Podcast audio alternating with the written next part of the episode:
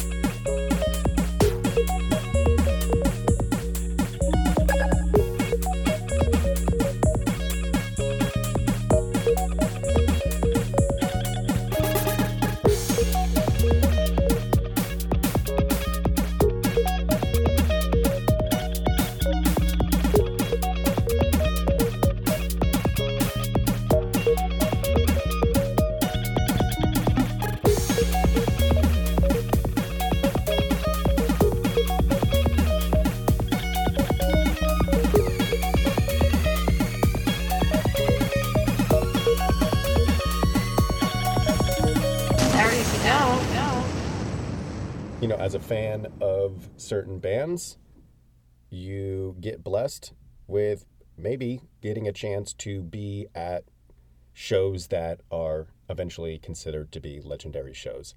Uh, I do feel like I've been to a handful of Disco Biscuit shows that are legendary. Phish, I feel like I struck gold early on. My second show was uh, 123097 at MSG, which is considered a legendary show. I don't know if I really hit a ton of classic Phish shows. You know, I've listened more to shows that I was not at than shows I was at.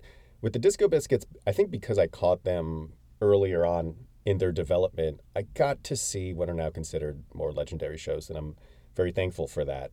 And no shows are more important, in my opinion, than the two shows that I saw that were my second and third show, which were in the year 2000. And so, what I would like to do is kind of just give a little perspective for people who were not fans at that time. And maybe if you were, then we can take a little trip back in time. So, just to kind of paint the picture, we've talked about the importance of the year 1999 a few times. And it is very, it's it's when the Biscuits uh, got on the map. And there's some, there's so many great shows and great jams.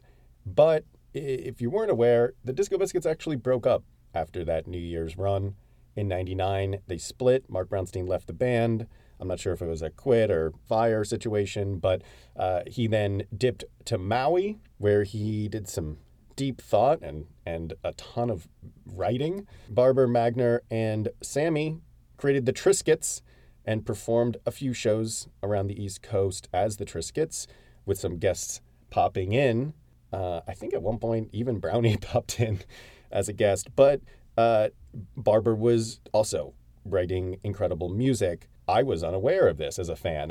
All I knew was that the band that I was now obsessed with broke up. And this is the year 2000. This is not like easy access to every soundboard the day after the performance.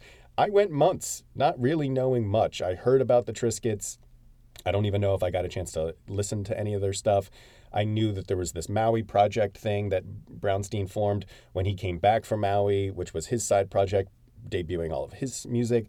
I didn't hear any of this. All I knew was that the Disco Biscuits were over. I was crushed. And I, I honestly thought it would just be like any other situation where they would probably either dissolve or get a new bass player.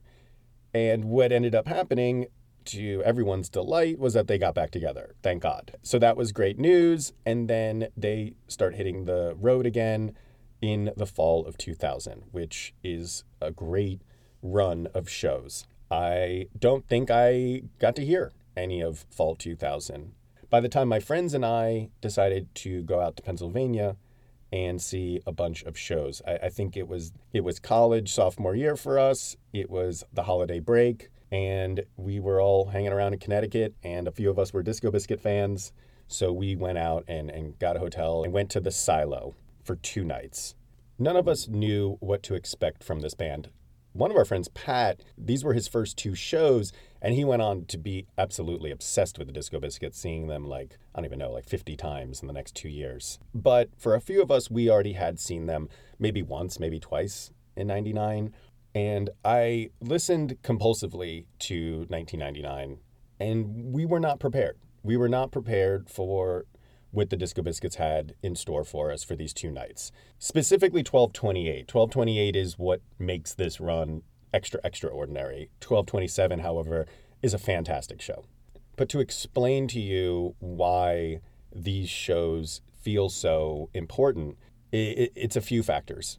One is that while the Disco Biscuits in 1999 toured very heavily and did some really incredibly unique and very long jams, listening back to 1999, you're going to hear a lot of just kind of a band that, to be honest, just kind of sits in a, a repetitive, noodling type existence where they, for the most part, will have a song and then go into a jam section. And then, except for a few songs like Basis and Waves, which they really lock down, how those jams kind of peak, a lot of them kind of, the jams just kind of slammed into the next song or slammed into the end of that song that they were jamming. It wasn't a cohesive thing. And, and Brownstein didn't fully understand his place in this. You had these two juggernauts of, of Barber and Magner, who are both prodigy level musicians. And Brownstein is not, but he shouldn't be. You can't have that many notes happening at the same time. So he knew that his role would have to be a simple one, but I don't think he understood how important and how he was the driving factor for shifting from one section of a jam into a chord progression of another jam. And you know it just wasn't a figured out thing in 99 it was just it wasn't except for a few songs. Like i said they knew that when they kicked in that chord progression of a Basis peak or or waves they knew what to do. But for a lot of it they didn't. These weren't things that we were thinking of as fans because we didn't know how far that they would take it. Well, fall of 2000, with the tension that probably happened with the breakup and maybe the clarity that was needed for Marc to come back to the band, not only with new material, but felt like with a new sense of purpose of how his bass was going to steer this band. It, he wasn't just going to be a guy doing some repetitive bass line in the background for the next 20 minutes of a jam. No, he had to be the guy who was moving this needle from point A to point B and beyond. And he had to figure out how to do that. And what we didn't know walking into the silo on 1227 2000 was that our favorite band now had a new direction.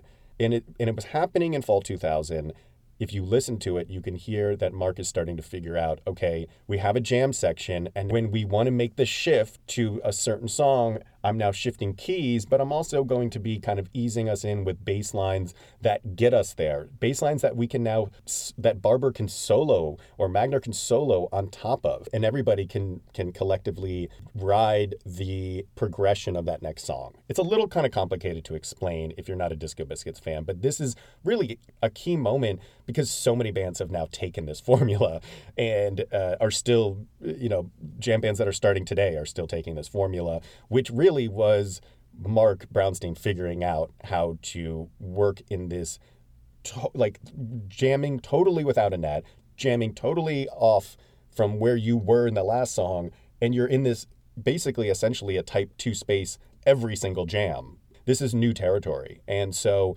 now you have to figure out how do I steer this in, into the peak of the song we're at or or move into a different direction. And the tempo changes and the key chord changes. This took years to develop. And in 2000 it was starting to happen. And and so 1227 more than anything it's really a uh, really a beautiful night of uh, Disco Biscuits rock music. It, it opens with an amazing Pygmy Twylyte, into a Waves, into a Dance of the Sugar Plum Fairies, which is now, you know, just that is a holiday staple for the Disco Biscuits. Then Svengali, this is my first time seeing that. I was blown away into a hot air balloon into Svengali. That section right there, unbelievable. Unbelievable section, definitely worth a listen. Mulberry's Dream opens f- the second set, uh, which is a great version. Then Shimmy into Crater, which is which is beautiful. And then what I consider to be the meat really of 1227 is the unspoken rhyme into Run Like Hell and back into Shimmy. The unspoken rhyme, I've talked about it. It was a song that I think still should be played, but I understand it being a little trapped in time, especially when you listen to the way that they jam this song. But this but if you listen to the jam on unspoken rhyme, it's probably this version that ultimately is why I'm a fan of this song because the jam into Run Like Hell is just so great and then the jam into Shimmy is also excellent. And so it's unspoken rhyme into Run Like Hell into Shimmy into Hot Air Balloon to close out the set. And then Barfly classic uh, encore. The thing that I think stuck out for us is that we walked back to the hotel, faces melted, being like this that was a great show, but I knew that something felt different. Something felt like this band was much more cohesive than what I saw in 1999. This felt like everyone had a place and everyone was really listening to each other in a different way. And that's going to continue into 2001, which I, I think might be the greatest year in their history and really that formative year. But to that, the very end of 2000 is giving us hints of what is to come and how they are shedding the skin of what they were and moving into something different. It's something dancier, and it's going to be something that lays the foundation for all of their jamming styles really moving forward. It's not just going to be meandering through 25 minutes of just noodling and everybody playing a million notes. It's going to be something where we're going to build themes uh, and have thematic jamming. So yes, Marc is the catalyst for and Marc is the catalyst for this change and him figuring out how to move this band is is the key part. But if you listen to these shows, you're not going to take away Marc Brownstein as the standout parts. This is especially uh, a two night run that is showcases Aron Magner and his just incredible ear, uh, and also it does. It's going to give a ton of choice barber licks and uh, epic peaks and shredding. And it's also going to give you uh, Sammy in a whole new light, and that he is going to be bringing also as we go forward into the next few years, which is just a stomping, thumping, bass, breakbeat, drum and bass uh, influenced uh, style. It's it's no longer the '99, just him thumping four on the floor, boom, boom, boom, boom, boom, boom, which he did for the first five minutes of many jams in '99 with a. He just kind of sat there almost looking bored. Now it's whatever. So he's he's mixing it up. He's more confident. Everybody's feeling good. Everybody's more confident. And then on top of that, we're getting these new songs that I was unaware of, um, like Unspoken Rhyme, which is a Magner song. And so let's talk about the standout show of the of the run, which is 12 28 2000. I consider it one of the best shows I've ever been to, period, of any band. I'm actually in a in our studio and I have a few things that I put on the wall in my studio. One is a retired tour t-shirt from the Disco Biscuits. It is a, sh- a shirt that I got at the silo. It says uh, it's got the zero zero for 2000 and I bought this shirt at the silo after seeing the show at 1228. I only really buy t-shirts at a venue if I was absolutely blown away by that performance. I've done it a few times for a few different bands. It is really the the highest honor I can give as an audience member if I wait in line after the show to buy a t-shirt commemorating and, and memorializing that experience that I had with your band. So I did it for this because I I was already such a huge fan. I wanted Disco Biscuits merch, I'm sure, but especially after what I saw at 1227 and 28. So the silo, it actually starts with Barber taking the stage and says, uh, Hey, everybody, we prepared a bit of a wham bam boozler for you tonight. That's how it opens. Wham bam boozler is what we have prepared for you tonight. And that is an understatement. It begins with an insane overture and a just absolutely incredible once the fiddler paid just to get things going. And then we get a house dog party favor that you can hear a little bit of that old party favor. It hasn't been fully, fully tweaked to its final form. And then it's jammed out and then it goes into Beethoven's Ninth Symphony. So this is a theme for, throughout the show. They they return to Beethoven's Ninth Symphony uh, again in the second set, uh, which is not the first time they played it. Uh, essentially, they they go into some Beethoven biscuit style, which was kind of more. It's just like a, a pretty kind of interesting flex really i guess on the biscuits it was kind of like we're we're just going to kind of flex on you a little bit i don't know how accurately they nail the ninth symphony or the second movement but here's the thing the jam from it into bernstein and chasnoff is some of the most beautiful disco biscuits you will ever hear so i'm going to say right there the, the the house dog into beethoven's bernstein is absolutely gorgeous. It's really, truly some of the best stuff. I, you, you can call it Blisco, but I don't even think we're at. This is even Blisco. This is like beyond that. This is just really beautiful playing. The interplay happening between Magner and Barber in the, on the, in these shows is top notch. It really doesn't get much better, honestly, than this show. So then the set closer is Voices Insane. It is such a good Voices Insane. The when you got this on disc, this second disc was Voices and then the second set was opener Grass is Green, followed by Crickets. Voices, Grass is Green, Crickets. That disc two of this release, this is it. This is every this is the disc that I wore down a million times. And just kind of give you some more perspective on the importance of these shows. When the Disco Biscuits decided that they would start releasing music from their archives, I don't know if you're aware of this. Uh, I think this was put on Nugs back when you could get like an MP3 or order the CD and so I elected to have CD sent because, yeah, I got a CD player in my car. And uh, so the first two archive releases, from my understanding, how I remember this, was that the first two that they announced that they were going to release from their past were the two Silo shows, which I was like, whoa, I didn't know that the Disco Biscuits, the band, regarded these shows out of all their shows they could have released, that they would release these two shows as the first two shows from their archives. Like, here you go. I thought that was such an high honor. Uh, I thought that was such a cool move on their part. Like, it made me, it justified these shows even more to me when I saw that.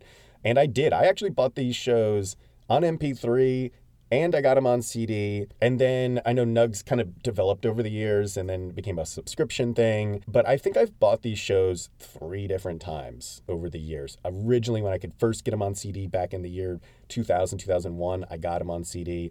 And then with Nugs and the re release of them, I got them again. I have spent probably close to $100 just getting these shows over and over again through the last 20 years. I have listened to these shows probably more than any other shows. I do think that a lot of people may listen to shows that they've been at more than shows they haven't been at, but something about this, no matter how many more shows I kept seeing in 2001, 2002, 2003, I always went back to these shows and I still do.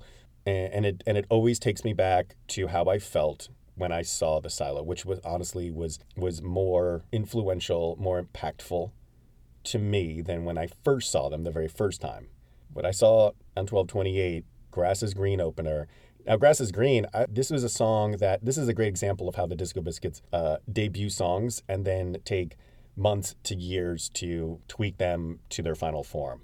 And I love that about Disco Biscuits. And if you are newer to them and you're seeing these newer songs come out, you're already seeing, just in six months of their new songs coming out, the development of these songs. They like to put it out there and then work it out on stage. And Grass is Green, set to opener. This is one of Marc Brownstein's brand new songs. It is not in its final form, but The Grass is Green of 1228 2000 is one of the best Disco Biscuits jams, and it's uh, a thousand percent because of Aron Magner. The man, honestly, I don't understand how even he plays this many notes or this many different patches.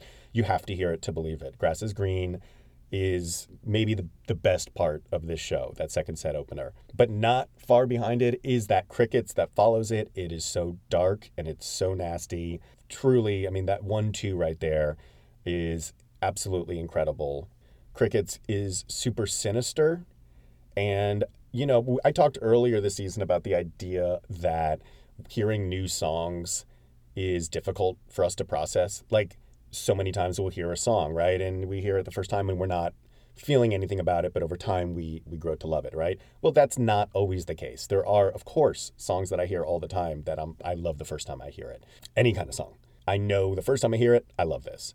Crickets is one of those songs. I didn't know about Crickets. I didn't know about the Triscuits. And I didn't know that, that Barber had new songs. And then I hear Crickets, and immediately, first time hearing it at, at the silo, I was like, this is not only exactly what I want to hear, but it is what I hope the Disco Biscuits keep doing and keep moving towards in this direction, whatever this is. And they do. And that's, well, I'm why I'm talking about it still. After that, it's Triumph, which is first time played, definitely not in its final form, but pretty kick ass and still has that that Triumph thing. And then that goes into it slams uh, kind of abruptly uh, into Home, first time played. Uh, I don't know if Home is ever played again, but Home Again is. Uh, but this may be the, the one only time, you know, one or two times it's ever been performed. If you just listen to it, you're just going to hear the blueprint for Home Again. Home goes into back into Beethoven's Ninth Symphony second movement, which I think it's really probably half biscuit jamming and half like, you know, a loose interpretation of this Beethoven song. I'm imagining, I, I from what I'm from listening to it so many times. And then Jigsaw Earth, it was the first time I got to see that song is uh, not a standout of the show, but a solid finish. And then Smoothie King, which is a cool encore. So I can't say enough, and I don't know how many times I'm going to come back to this show in particular or this run, but I do think it is a very important period. The rest of this New Year's run is also great. I don't think it holds up as well as the Silo shows, but 2001 front to back might be the greatest year in Disco Biscuits history because they take what I saw this these nights they continue to tighten it up and they write new music that is in more into the direction of like a Crickets or I think Astronaut comes soon after this. But really, you know, sometimes the best thing for a band is tension. Band members who feel like they need to prove something to each other. I've heard Barber loosely kind of talking about how they used to fight a lot back back then, always about direction and sound of the band and who's doing what, who needs to do more, of this and that. And that just, all of that pressure, man, it builds a diamond. And they almost walked from it. But then here we were seeing them a year later. And man, I remember seeing them a year after this in Saratoga, 9 7, 2001, with a bunch of college friends who hadn't seen them, uh, but they were playing right down the street from our college. And they were just like, whoa, what, who is this band? There was a, so much changed between 99 and 2001. In the end of 2000, you got a little taste what was and what was about to be. And our eyeballs were popping out of our head. And it was probably also that the ecstasy back then was fucking great. But also, but but it really was like, wait, what's why does this feel so much more like tight and professional and like were those the two best concerts I've ever seen in my life? I mean, at that point, I, I thought they were. I thought when I came home, I said those were the probably the two best concerts I've ever seen from a band. And when I look back on it, I see it. I see it clearly now that when you listen to 99, you're getting a you're getting a band that's darker than what you're used to, and they're jamming out harder than you're used to from pretty much any other band. And then you get to 2001, and now it's yeah, we jam, but we jam with purpose. We're jamming with an idea, and it's led really by Marc. If you're listening to the Disco Biscuits and you're a fan, if you're good at calling the next Disco Biscuit song, you're it's because you're listening to Marc. When you hear Marc switch tempo, switch key, go into different progressions, you can start narrowing down what song it is. And then so you could be like, all right, he just shifted this keys and this pace. Okay, this sounds like it's going to be ladies. Uh, spoiler alert, a lot of times it sounds like ladies. It's a tricky one. but because ladies could be waves or, you know, I don't know. There's different there's different chord progressions. Is it major key? Is it minor key? All of these things weren't considered in 99 as much. Again, he would know to switch into a happy bass line when he was going into basis or a minor kind of key at a certain pace when I was going to waves. Again, I keep using those examples. There's probably a few more, but ultimately, it, when you're listening to biscuits from 2001 and beyond to the biscuits that we know now, it's because of the work that they did in that late 2000s and in 2001 and beyond. They still had to, they still got pretty minimal there in 2002 and 2003, and they needed to ramp it up. And and really, Magner needed to actually play more, and and then he did. And now they have this just moving unit of sound where they can just shift pace and shift key and, and co- totally shift the theme at any point. They just know each other so well that they can just play a little note, do a little something, and they all move. And that's just the beauty of, of watching this band and, and and seeing this concept develop. But in 2000 and 2001, was this was just a, a vision, and it was just coming to be. But it's really because there's this new understanding of people's roles, specifically Mark, but everyone's role, as to what is needed to get us from the where the one song drops into that jam in that key to that song and really open up the floor so we can get there in a way where we can build actual themes in our music. No offense to some of the 99 jams, but sometimes it gets a little repetitive in this like muddled minor key nowheresville. It is, and it just is. It gets. It, there's a reason I napped to it all the time. It kind of just lulls you at points, a lot of points, and it does pay off with a lot of epic peaking, but it's not what we know today. And so I really do credit the silo shows as being a shift because I know that I've listened to a good amount of Fall 2000 and I haven't found any other shows that really deliver like these two because again, they were just getting back together, they're just kind of working it out, they're busting out all these new songs. There's a lot of dark marc baseline stuff happening, a lot of echoey baseline. The brownie bombs were, were forming early on, but it's the silo shows where they show how beautiful they can be and they show how cohesive they can be. And it was a real glimpse into the amazing thing that they created from this point forward. So I know I've talked way too long about all of this, but I, I really do feel very strongly about these shows. And I wanted to express that, which I'll do from time to time. Anyway, that is more than enough of me talking about these shows. Definitely give them a listen if you are not familiar and let me know what you think about them. Moving on, I want to bring out a lot scene favorite. His name is Ice Cold Larry, and he is part of the Nitrous Mafia. We love having him come by the studio, so let's bring him out here. Everybody, it's Ice Cold Larry. Ice Cold Larry, what's new with you, my man? Oh, me? Oh, nothing special, you know. My season is over. Your season? Yeah, I take a little break after Dick's. Oh, yeah, okay. I think I, I usually take September off and October off mostly. I'll maybe hit Vegas, you know, with Phish and biscuits are there. But it, for me, it's a time for me to focus on Larry. I'm not just a nitrous dealer, okay, above the roof. I would never just label you as that. You you wanna you want a balloon? Uh, I'm good. Well, I'll wait a little bit. Okay, yeah, just let me know. Yeah, I actually I write poetry as well. Oh yeah, poetry, huh? Yeah, why you you, you don't believe me? You know, come on, fine. I'll, I'll read you some of my new poems I've been working on. Uh, yeah, I'd, I'd love that, Larry. Okay, hold on, let me. Okay, here, here's one I, I just wrote. Okay. Roses are red, violets are blue. You make me feel like I'm sucking on a balloon. Very nice, Larry. Yeah, that's that's that's really nice. I like that one. Thank you, thank you. Yeah, here's another one. Okay, okay. Yeah, yeah. To be or not to be? That is the question. Not can I give you a deal? Because that's a no. Okay, that's a no. It's gonna it's gonna be one for ten, three for twenty. that's they ain't no deal. Good stuff, Larry. Good stuff. I like this, man. I did not know you were a poet. That's this is uh, a whole new side of you. Really original stuff too. Thank you. Yeah. yeah. Okay, this one I wrote the other day. All right, uh, here we go. Not a day goes by, not a morning unfolds, in which my love remains untold. A mind may mold, and so be it told, that Larry's fatties are always, always ice cold.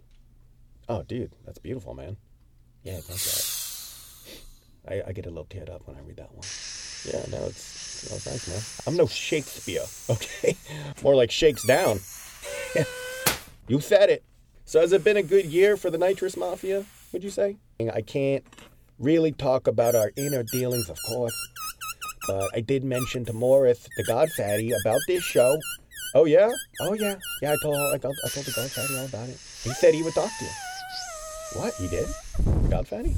Yeah, yeah, he said he said he, he would. Holy shit, Larry. Hey, you guys need an ice cold fatty? I got a couple I got a couple real fat cold ones for you. Huh? Okay, hold on. Here you go. There you go. Anybody else? Yeah, no, we can hit up the whole staff in a minute. All right. Okay. Ice cold. No deals. The God wants to talk to us. Does, does he want anything in exchange?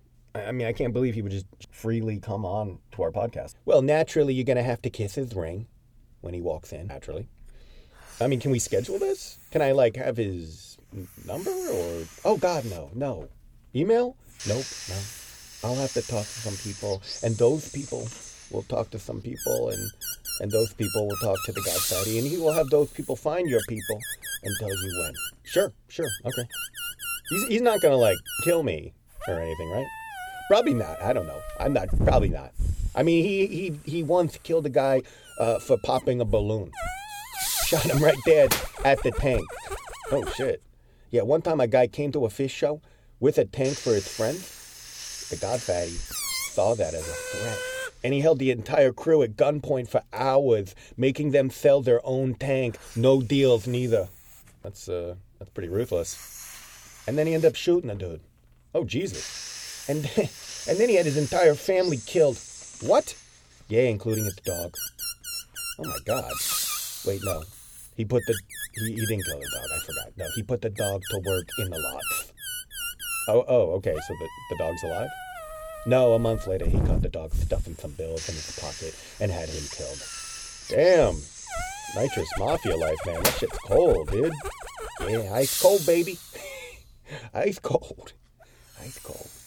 Morris, don't play. If he makes you a main man, it's for life. No outs. You ever, uh, you ever think about getting out? Me? Nah. This is a life for me, ATD. Oh yeah, nitrous. It's real. It's social. That's what I like about it. I, see, I'm a people person above the Dave. You know, sometimes we get along, and sometimes I crack your fucking skull. but you know, we you were probably acting up and deserved it. So fair enough. Anyways, I'm a people person. I get that. I think you are. I just like being out there with the people, plus the chicks. Oh yeah. Oh yeah, baby. The chicks love us mafia. Do chicks get deals? Nah, never.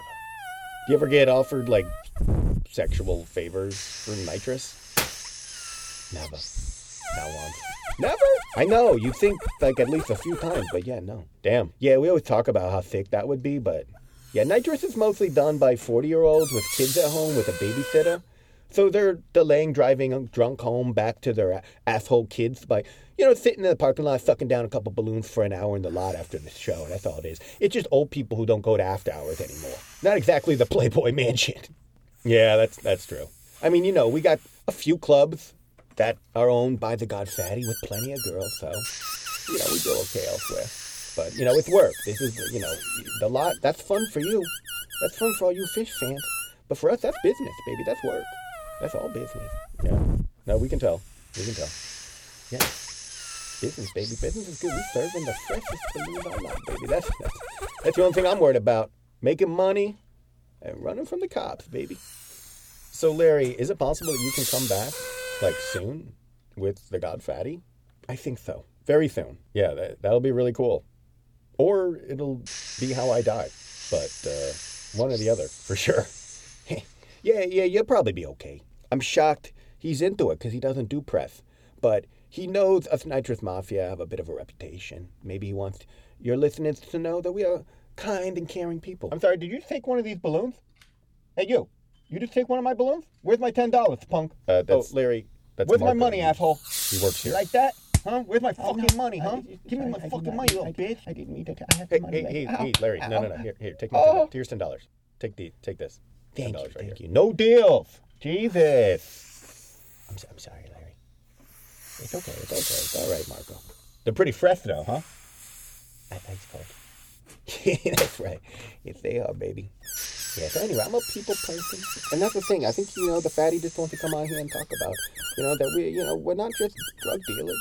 You know, we're not just businessmen. You know, we're people too. So he probably wants to talk about that or something. I don't know. But Well, I, w- I'd be very excited to have you both here as soon as possible. So definitely reach out and, and let's make that happen. We will we will flip on the mic any point at any moment that he decides he will come here and let us interview him. Absolutely, absolutely above the Dave, whatever. I love it here. I love the Lot Scene podcast. I love you fans listening. Hey, hey, listen, hey, Marco, come here. Marco, come here. Tell the tell the hit the listeners with the with the catchphrase.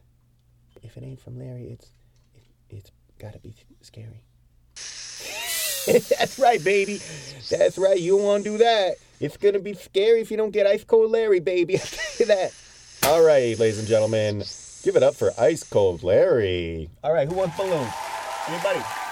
Cash only. Don't try to do none of this debit stuff. Okay? I'm sick of this Venmo talk. Okay? I ain't doing Venmo. All right. Cash. All right, see you later, Larry. All right, and coming up next is another performance from our house band, Cobalt Blue. Our British Disco Biscuits cover band are back, and today they are going to be giving us their rendition of the song Konkrete. So now I'm going to pass it over. Everybody, it's Cobalt Blue.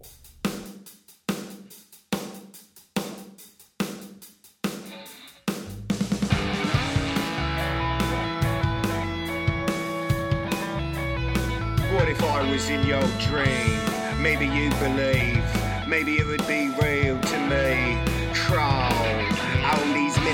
Fantasies when you deserve it all.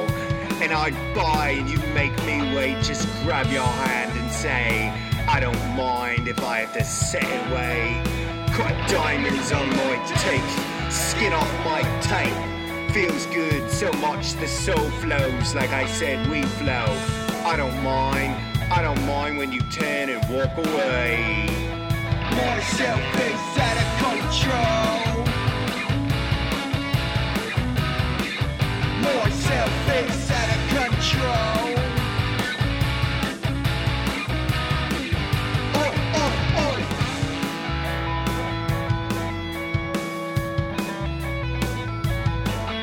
Witness what no one sees.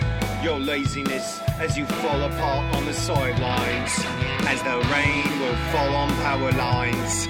This freaking out and disposing. And I think I witnessed miracles from sipping on your potion. The words are gobbled like alphabet soup. Served by an image of your mother dressed in last night's clothes. Covered in a big white smile. I don't mind. No, I don't mind when you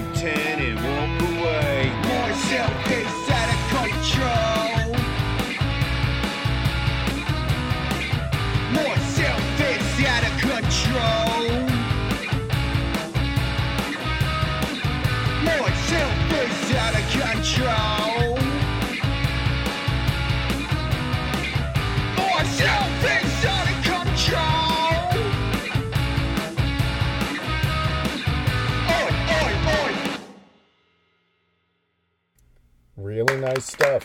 Really nice stuff coming out of our boys from the UK. So thank you, Cobalt Blue, for your vision.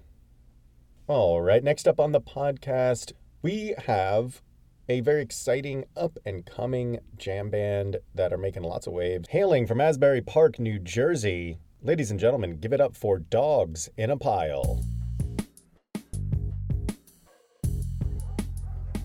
Oh, what? Oh, no. Oh, man. Oh, no. That is not. Uh, damn, I should have seen this one coming. Fuck. Oh, they are really cute, though. Hey, how you doing? How you doing, little boy? How you doing? Oh, who we have here? We got a little man. Oh, look at this guy. Hey, you're a friend of mine. You're a friend of mine. you're a friend of mine. Yeah, we're friends. Seriously though, where's Vinny? Can you get Vinny in here? Hey, Marco, can you get Vinny? Oh, who do we have? Look at all these good boys. We got a lot of good boys and good girls. Some of your friends. Are you my friend? Yeah. We got some fucking friends. Yeah. You're not the band that I wanted at all. No, you're not. Get. Hey, hey, hey. All right, get down, get down. Hey, uh, oh, good boys, good boys. Come on, good boys only. Oh, yeah. No, you're not the band I want to talk to. You sure are cute. You sure are cute. Yeah, guys, where's Vinny? Hey, boss, boss, boss. Vinny. Boss, I know. Adorable, but come on, man. That's not what we talked about, right? When we we said bands, you know? Did you did you even think about it? I'm so sorry, boss. You know, I've just got a lot going on my on my plate right now. Do you do you have any? Yeah, I'm just you know, I'm still I'm still pretty upset about the whole Yankees situation. Talking about like baseball? The team don't do shit this playoffs. Vinny, that is not a good excuse. Listen, boss, I know I I'm, and I listen. The, the minute the fucking dog showed up, I he said, "Vinny, you fucked up. You you did. You did. Hey, who's that? Who's a good boy? Who's a good boy? Yeah, you did, Vinny. Boss, but I know. Listen, I've already contacted the actual fucking dogs in a pile. They're here. They're in the fucking back now. Oh, you did? Yeah, yeah, yeah. I knew I fucked up earlier today when I had all the fucking dogs here, and I said, all right, I know a lot of guys in Jersey, so you know, I reached out. I got them right out here, right in the green room for you, though. Anytime you need them. Oh, that's great news, Vinny. Great news, Vinny. Tell Vinny that's good news. Yeah, yeah. Thank you, Vinny. Hey, no problem, boss. No problem. You want me to get rid of these dogs? Oh, this pile of doggies right here. Yeah, yeah, um, yeah, I guess so. All right, yeah, you can take the dogs. All right, you sleazy fucking nuts. Hey, don't do that. All right, handsome boys. Yeah, that's much better. Come on, handsome boys, let's go. Let's go, we. All right, all right, come on. Let's go, handsome boys. All right, and Benny, you're gonna bring out the actual dogs in a pile? Yeah, yeah, yeah. I'll go get them right now. Hey, you fucking dogs in the fucking pile. Hey, oh, hey, dog. Hey, hey, oh. Hey, you Jersey fucks. Hey, hey, hey, hey, you fucking dogs in a fucking pile. He needs you out there. Thank you, Vinny. Let's give a warm welcome to the actual dogs in a pile. Hey. Hey, man. What's up, guys? What's up? Yo, yo, what's up, my mans? All right, cool, cool, cool. Yeah, all right. What's up, guys? Yeah, yeah, yeah, guys. Cool. All right. Dogs in a pile here, live in the studio. Yeah, dude. Cool. Yeah, yeah. Awesome. I'm sort of a product of Jersey myself. I'm the uh, the Englishtown Right. area, Jersey, the Boss, Springsteen area. So I know about Asbury Park, of course. Awesome. Yeah, dude, the boss. Cool. Yeah. Jersey's cool. It's all right. Yeah, it's okay. I think people from Jersey are pretty cool. I'm just going to go ahead and say it. I think if you are from New Jersey, then you're probably pretty rad, despite, you know, the whole Jersey Shore thing. New Jersey people are just cool. Good good musicians come out of Jersey, too. Yeah, dude. Yeah, we're cool. cool. I mean, yeah, yeah. I mean, we met in high school here in Jersey. We've been longtime friends. Yeah, I did, and I met him through Berkeley, and he's from Berkeley too, and he's from Berkeley. Oh, we got some Berkeley dudes, smart guys. We got a whole bunch of smart, cool dudes here. Yeah, yeah. I mean, you know, yeah, no. I mean, you guys are definitely getting some heat lately. What are you guys trying to accomplish on stage? We want people to have a good time, just kind of escape into some, you know, psychedelic rock. I mean, that's that's what we do. Yeah, yeah. We're just trying to make sure people dance and boogie. Yeah, we just want you to kick back, relax, don't think about the tough times, and just like relax and have a good time to some classic Americana rock. Yeah, man, we got like our roots deeply planted in like improvisation and jazz, but like, you know, we just also try to like make our own unique sound. Totally, totally, totally, guys. Yeah. What do you what do you think sets you guys apart from all the other jam bands? Oh man, I don't. you know, we're all about love and spreading love and spreading good vibes. I mean, pretty much what he said. I mean, we're we're out there. We're just trying to connect with people on a spiritual level, a musical level, and you know, an improvisational level. I mean, that's why people really dig us. You know, we're just five guys who've come together to try and make something really special, and we think we and we've created a community and a movement of people who are looking for that. Uh huh. Yeah. I think you can hear it through our music and through our songwriting that we're just a bunch of guys looking to have a good time. yeah, yeah, yeah. Yep, I was getting that. Yeah, we're just here to party and throw down. uh huh. Yeah, mostly we're just making music to just kind of kick it to and relax. Well, you know, we're not here to bring you down. We're here to bring you up and surround you with love and light. Mm hmm. Yeah. That's right. Just making good music for the people. Sure, sure. And also, we play The Grateful Dead. Joe, everybody plays the Grateful Dead. Yes, and we also do. That doesn't really make us different, though. But we play it really well. Yeah, we're sick. Yeah, we're really, yeah, we're really good musicians. Totally. I'm getting that. I am getting that you guys are really good musicians. Yeah, we're just trying to spread good energy to good people. Vibes. Mm-hmm. Yeah, what he said about the vibes. Yep, getting that. And also, um, yeah, we we're all about fusion. We like to fuse stuff, jazz and classical, and, uh, rock. Yeah, yeah, what he said. Did anyone mention anything about vibes? We we share we have good vibes. Yeah, no, you guys you guys didn't mention that. Okay. Yeah. Yeah, so that's pretty much what we're about. Yeah. Mm-hmm. Okay. Well, that's cool, guys. That's cool. I like I like hearing that. That sounds that sounds good. That sounds that sounds good. Th- Thanks. About yeah, man. Thanks. Cool. All right. All right, guys. Well, thank you so much for coming on the podcast today.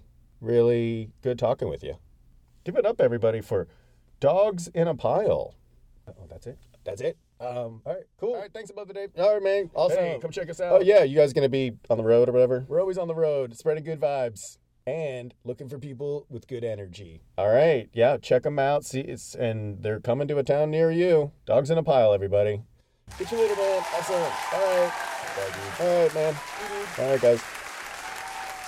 Hmm. Hey, Vinny. Vinny. Yeah, boss. That was pretty quick interview there, boss. Yeah, yeah. You know, uh, they seem like nice guys. Yeah, yeah, they seem like good fellas. I said good fellas. he did. He did. That's pretty cool. It's just that I don't know. I kind of preferred the other dogs in the pile. Actually, now that I'm thinking about it. Oh yeah, are they still here? Do you got the other dogs in the pile? They're in their pens in the back. Can you let them back out? Sure, boss. I got you. Hey, you fucking dogs in a fucking pile. Get the fuck out. Here we go. Yeah. There they are. There they are. Look at boys. Oh, look at this one. Oh my, what a man. Sweetie time. Who's this guy? Oh my god. Look at her. Oh, look at her. Oh, good in the belly. Who wants the belly? Who wants the belly rubs? Oh, look at these boys. Oh, my pretty boys. Oh, who's this mister? Who's this mister? Who's this Mr. Fluky? Who's this fluky man? Oh, look at this. Oh, yeah. This is a good boy right here. This is a good boy. Oh, yeah. What a, what a, what a bunch of cuties. Oh, we got some handsome, handsome boys here. All right, everybody. That's been another episode of the Lot Scene Podcast. I've been your host, Above the Dave. I'm going to go play with these dogs. I want to thank our guest, Ice Cold Larry, and the band Dogs in a Pile for coming into the studio today. Next week, I'm going to be talking about my favorite jam bands of yesteryear. That's right, some of the jam bands that I love from the 90s and the 2000s that really aren't around anymore at all or too much. After that, we are going to talk to the Dick's Streaker. Over the Dick's run, there was the infamous rain delay, followed by a monster one set show by Phish. However, during that rain delay, a now infamous guy streaked onto the field, and he is here to speak with us. And then finally, next week, and we are so freaking pumped because we have the legend, Bob Weir, along with his BFF, John Mayer, in the studio to chat with us about their upcoming final Dead and Company tour. So thank you so much for. Uh, oh, hey, Eifelberg. Any popped one any balloons? Uh, no, I don't. I don't think any of the dogs are wanting balloons. So. so thank you so much for tuning in once again. I've been your host above the Dave, and this has been another episode of Velocity.